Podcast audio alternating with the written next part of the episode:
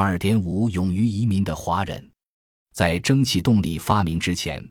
华人的志愿移民人数高居世界之冠。哥伦布发现美洲后，其他欧洲人跟着过来。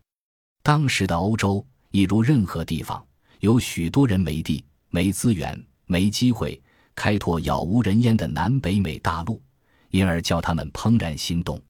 一八零零年时，也就是美国已脱离英格兰独立，而拉丁美洲许多地方也快要脱离西班牙掌控之际，前所未有的庞大移民潮加入这场冒险，创建新社会，同时疏解欧洲的人口压力。哦，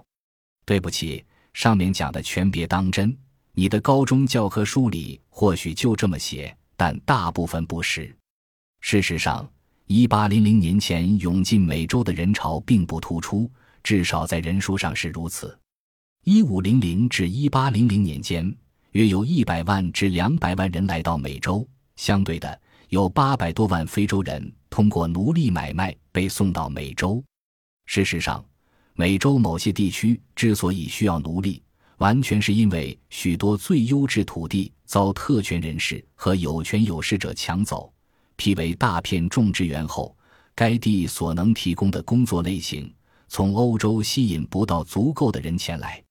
反倒是常被视为安土重迁、不肯轻易迁离世居地的华人，更有助于我们了解人类远离家乡寻找无主之地的历史。在蒸汽动力发明之前，华人的志愿移民人数高居世界之冠。就从人数来看，或者从今人所知的数据来看，一五零零至一八零零年间，光是中国西南边疆就有约四百万华人移去，开垦未经开垦的土地，赶走原居当地的部族。光是十七世纪中叶，就有一百多万人移民到满洲。十八世纪时，清朝禁止关内人民在移民满洲，但根据一七七九年所调查遭开垦的土地面积显示，又有至少一百万人涌入。还有一些华人渡过海峡到台湾，或前往其他边远地区。四川算不上是新发现的边远地区，但经过十七世纪中叶战争、瘟疫的摧残，四川再度出现无人占有的空地。于是，约两百年间，它一直是最热门的移民地点。为什么有这么多人迁离故乡？那些中国移民并不比当时的欧洲移民穷或处境悲惨。一般来讲，他们或许甚至比前工业时代的西方人富裕些。他们所找到的土地无疑没有更富饶，他们所受的苦也未必少于那些横越大西洋者。就某些情况而言，政府政策是答案所在，这其中有些移民是士兵和其眷属，侍奉政府之命派往该地，以巩固中国对局势不敬地区的掌控。在其他地方，边远地区因天灾或人祸，人口减少而成为移民的目标，且官方往往赞助志愿性移民，即提供免费种子和具繁殖力的牲畜，协助建设灌溉。防洪设施，最重要的是，官方保证遭废弃或新开垦的土地归移民所有，且常免除这类土地的赋税。但对于真正新发现的边远地区，政府往往没那么乐于协助移民，甚至还阻止移民。移民台湾和满洲遭官方禁止了很长时间，因为政府欲保护那些地区的原住民。或至少省掉来日镇压叛乱的成本。满洲是满族的发祥地，满族就靠着在那里练就的精湛骑术、武艺入主中原，建立清朝。因此，清朝政府保护该地，不让外人进去。